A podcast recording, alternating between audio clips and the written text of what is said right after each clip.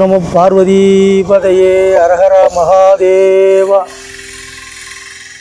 ஓம் நமச்சிவாய. அருள்தரும் அண்ணாமலையார் என்ற தலைப்பை பற்றி இப்போ நான் உங்கள் சொற்பொழி பண்ண இருக்கிறேன்.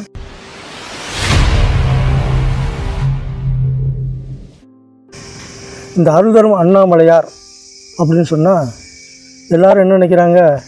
அண்ணாமலையாரை வந்து வணங்கினா பணத்தை வாங்கலாம் செல்வத்தை வாங்கலாம் கோடி கோடியாக சேர்க்கலாம்னு நினைக்கிறாங்க. ஆனால் கோடி கோடி செல்வம் சேர்த்தாலும் கடைசியில் அருள் என்ற ஞானம் இருந்தால்தான் அவங்க முக்தி என்ற மோட்சம் அடைய முடியும். இந்த பணம்ங்கிறது ஒரு மாயையான ஒரு பொருள். இந்த உலகத்தில் வந்து மாயையை கிளப்பி விடுறது தான் அந்த பணம்.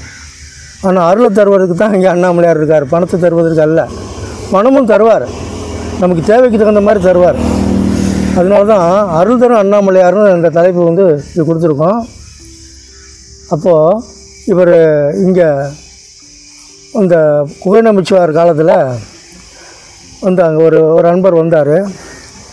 அந்த கோணமிச்சார் காலத்தில் வந்து அந்த அன்பர் வந்து ஒரு பாட்டல் பாடல் பாடினார் எம்பெருமானை பற்றி ஆதிநடம் ஆடும் மலை அன்றிருவர் தேடும் மலை ஆதிநடம் ஆடும் மலை அன்றிருவர் தேடும் மலை ஜோதிமதி ஆடரவம் சூடும் மழை நீதி தலைக்கும் மலை நீதி தலைக்கும் மலை ஞான தபோவனரை வா என்று அழைக்கும் மலை அண்ணாமலை அண்ணாமலையே ஞான தபோவனரை வா என்று அழைக்கும் மலை அண்ணாமலை அண்ணாமலையே.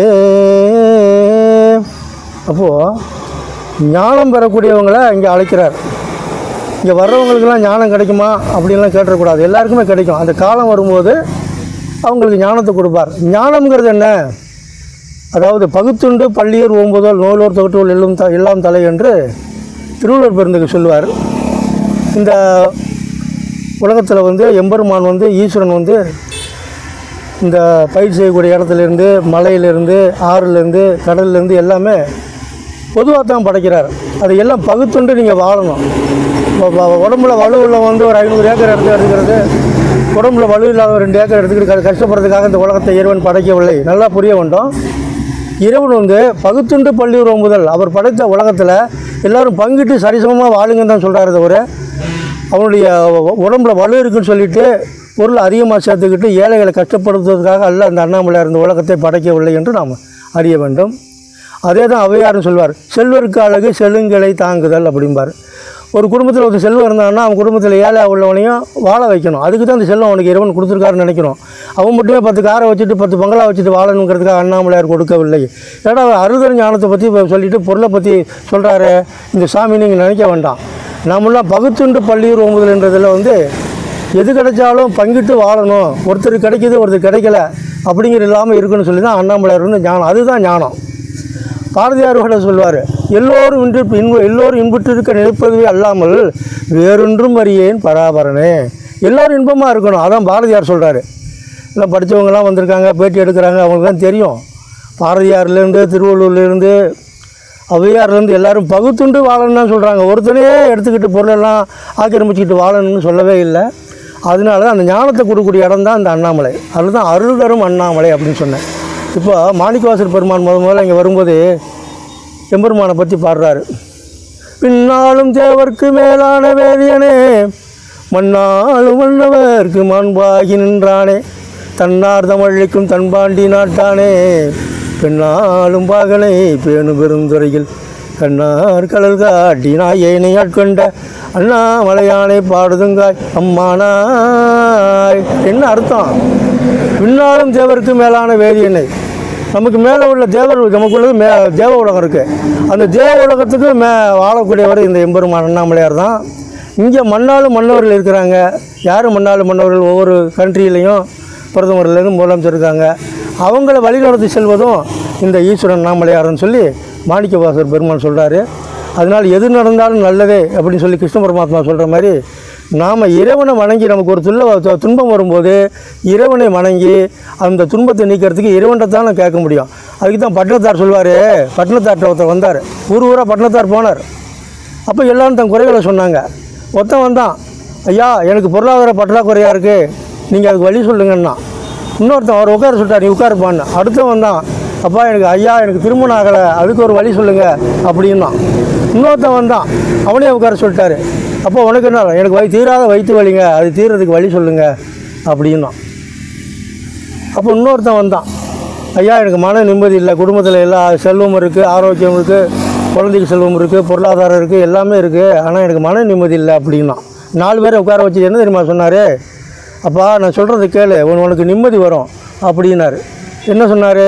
ஒரு பாடல் மூலமாக சொன்னாருங்க. மற்றும் பல பிதற்ற வேண்டாம் மனநெஞ்சே மற்றும் பல பிதற்ற வேண்டாம் மனநெஞ்சே கற்றை சடையண்ணல் காலத்திநாதன் உடன் திரு அண்ணாமலையார் நெற்றிக்கண் ஆறா அமுதின் திருநாமம் ஐந்தெழுத்தை சோறாமல் எப்பொழுதும் சொல். ஓ நமச்சிவாய ஓ நமச்சிவாய ஓ நமச்சிவாய ஓ நமச்சிவாய அப்போ என்ன துன்பம் இருந்தாலும் ஓ நமச்சிவாய ஓ நமச்சிவான்னு சொல்லிக்கிட்டே இருந்தீங்கன்னா உன் மனசு அடங்கும். உனக்கு உனக்கு வந்து என்ன துன்பமோ எப்படி வந்தால் துன்பம் அப்படியே போயிடும். அப்படின்னு உறுதியாக சொல்கிறார் பட்டினத்தார் பட்டினத்தாரை பற்றி கேள்விப்படாதவங்க யாருமே இல்லை. பட்டினத்தார் வந்து காவிரும்பும் பட்டணத்தில் ஒரு செல்வந்த குடும்பத்தில் பிறந்தார். நான் அதாவது நகைக்கடை வச்சுருந்தார். நகைக்கடை வச்சுருக்க காலத்தில் இவ்வளோ செல்வம் இருக்கே நகைக்கடை இருக்கே நமக்கு ஒரு குழந்தை செல்வம் இல்லையேன்னு இறைவனை வேண்டினார். அப்போ கோயில் கோயிலாக ஏறினார். அப்போ இறைவன் வந்து சொன்னார் நீ இனிமேல் கோயில் கோயிலாக ஏற வேண்டாம். அப்படி சொல்லி வீட்டில் படுத்திருக்கும்போது அவர் கனவுலையும் மனைவி கனவுலையும் நான் வந்து ஒரு குழந்தையா பிறப்பேன். பிறந்து ஒருத்தன் வந்து உனக்கு பக்கத்து ஊர்லேருந்து வந்து அந்த குழந்தைய உன்ட்ட கொடுத்து இடைக்கிட தங்க நாணயம் கேட்பான் நீ அந்த குழந்தைய பெற்றுக்கொண்டு தங்க நாணயத்தை கொடுத்துட்டு அந்த குழந்தைய எடுத்து வள அப்படின்னாரு. அதே போல் எதுக்கு சொல்ல வரேன்னா இந்துக்கும் பட்டணத்தாருக்கும் அண்ணாமலையாருக்கும் ஒரு தொடர்பு உண்டு. அதுக்கு தான் அந்த வரலாறு சொல்ல வரேன் உங்களுக்கு. அதே போல் இவர் கனவுலையுமே சொன்னார் உனக்கு ஒருத்தன் குழந்தைய கொண்டு வந்து கொடுப்பான் காலையில் நாலு மணிக்கு. அவனுக்கு இப்போ இப்போ தங்க காசுகளை கொடுத்து அனுப்புனார்.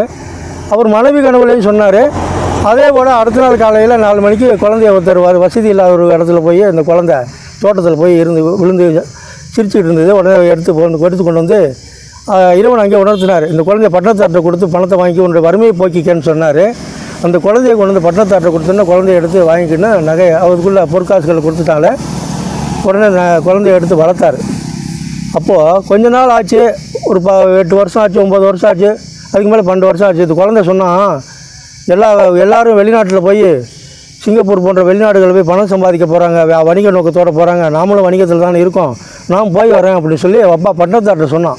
பட்னத்தார் சொன்னார் அப்பா நமக்கு ஏற்கனவே நிறைய செல்வம் இருக்குது நீ எதுக்குப்பா போகணுன்னாரு. இல்லை போய் வரேன் அப்படின்னு சொன்னார். அதுதான் இவனுடைய இவனுடைய திருவிளையாடல்.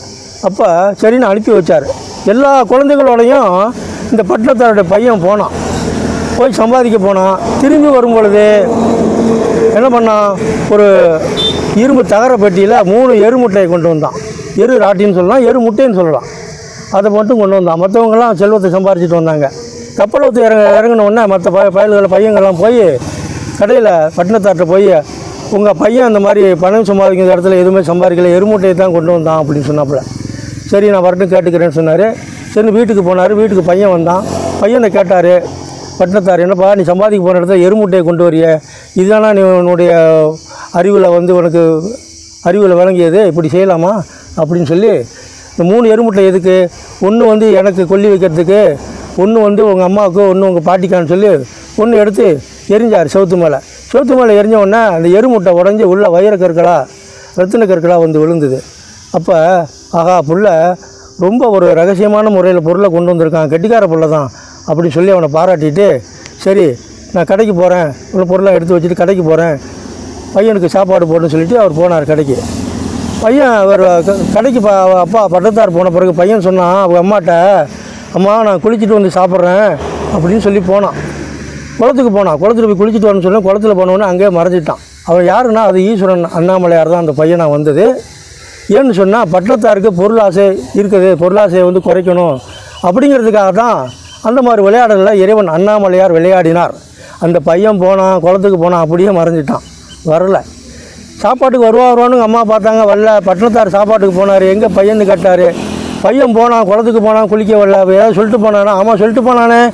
ஒரு ஓலையில் எழுதி வச்சுட்டு போனான். ரெண்டு வாசகம். அதை எடுத்து படித்து பாருங்கள் அப்படின்னா. அதில் என்ன வாசகம் எழுதி இருந்தது அப்படின்னு கேட்டால் காதற்ற ஊசியும் காத வழி வாராது காணும் கடை வலிக்கே அப்படின்னு இருக்கு. என்னடா காதிருந்த ஊசியும் காத வழி வாராது காணும் கடவழிக்கே அப்படின்னு எழுதியிருக்காருன்னா இந்த பொருள் இந்த உலகத்தில் நம்ம சம்பாதிக்க சம்பாதிக்கக்கூடிய செல்வம் எதுவும் நம்மளோட வருவதில்லை. எதுவும் வருவதில்லை. நாம் செய்யக்கூடிய புண்ணியம் தான தர்மம் நம் பின்னாடி வரும். அது நம்மை கைலாயத்தை கொண்டு போய் சொல்லும் என்று அந்த அர்த்தத்தில் எழுதியிருக்கான். ஆக தான தர்மம் முக்கியம். பணக்காரன் உள்ளவன் அதிகமாக செய்யணும் ஏழை உள்ளவன் அவனுக்கு சேர்ந்து தகுந்த மாதிரி செய்யணும். ஒன்றுமே இல்லாதவன் என்ன பண்ணணும்? நீதியோடு நடக்கணும். ஆக மூணு பேருமே நீதியோடு நடக்கணும் அதுதான் உண்மை. ஆனால் தான தர்மம் என்பது ரொம்ப அவசியம். அப்போ இவன் வரலையே அப்படி சொல்லிட்டு என்ன பண்ணார்? இப்படி எழுதி வச்சுட்டு போயிட்டானே. என்ன பண்ணுறதுன்னு அப்போ உணர்ந்தார். நம்ம எதுக்கு பணத்துக்காக பிள்ளைய அனுப்பணும்? இன்னும் பணம் வட்டிக்கு மேலே வட்டியை நம்ம வ- நகைக்கடையில் வாங்கிட்டு இருக்கோம் இனிமேல் தேவையில்லைன்னு உடனே அவர் முடிவெடுத்தார் என்ன? துறவியாவது. அவர் கையில் போட்டிருந்த அந்த தங்க பிரேஸ்லெட்டு கழுத்தில் போட்டிருந்த நகை கையில் போட்டிருந்த விரலில் போட்டிருந்த மோதிரத்தெல்லாம் வீசி எறிஞ்சார். ஒரு மூணு மூணு தொண்டை எடுத்து இடுப்பில் கட்டினார். நானும் துறவியாக போகிறேன். எனக்கு எதுவும் தேவையில்லை. நான் இறைவனை வணங்கி நான் அவருடைய கருணையை பெறப் போகிறேன். இந்த மக்களுடைய நோய் நொடிகள்லாம் போக்கப் போகிறேன். இந்த மக்களுக்கெல்லாம் இறைவன்கிட்ட வண இறைவனை வணங்கி செல்வங்களை வாரி வாரி இறைவனிடம் வாங்கி கொடுக்க போகிறேன் என்று வீட்டை விட்டு கிளம்பி விட்டார் உடனே மனைவி இந்த ஐயோ என்னை விட்டுட்டு போகிறீங்களே என்னை யார் பாப்பா? அப்படின்னாப்புல. உடனே மனைவிக்கு தலைமையில் கை வச்சாப்புல. மனைவி ஜோதி ஆகிட்டாங்க அம்மா வந்தா என்னப்பா என்னை விட்டுட்டு போகிற அப்படின்னா இல்லைம்மா நான் விட்டுட்டு போகல என்னை இறைவன் கூப்பிட்றாரு. நான் போகிறேன் அப்படின்னாரு. அப்போ அம்மா வந்து அவங்க முக்தி ஆகிட்டாங்க முக்தியானா அந்த அம்மாவை எரிக்கணுமே. மனைவி ஜோதி ஆகிட்டா அம்மாவை எரிக்கணுமே. ஊரில் வா விறகெல்லாம் கேட்டார் சொந்த பந்தங்களில் கேட்டார் யாரும் கொடுக்கல. வாழை மட்டையை வச்சு அந்த அம்மா அவருடைய பிணத்து மேலே வச்சு ஒரு பாடலை பாடினார். அந்த வாழை மட்டை எரிஞ்சது அவங்க அம்மா முக்தி ஆனாங்க. அதுக்கப்பால் இரே இவர் என்ன பண்ணார்? பட்டணத்தார் ஊர் ஊராக வந்தார்.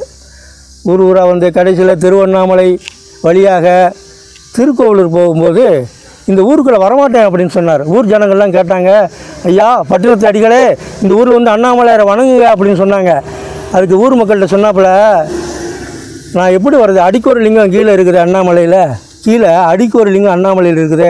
நான் எப்படி கால் வச்சு அண்ணாமலையரை வணங்குவேன்? இறைவா இது என்ன சோதனை?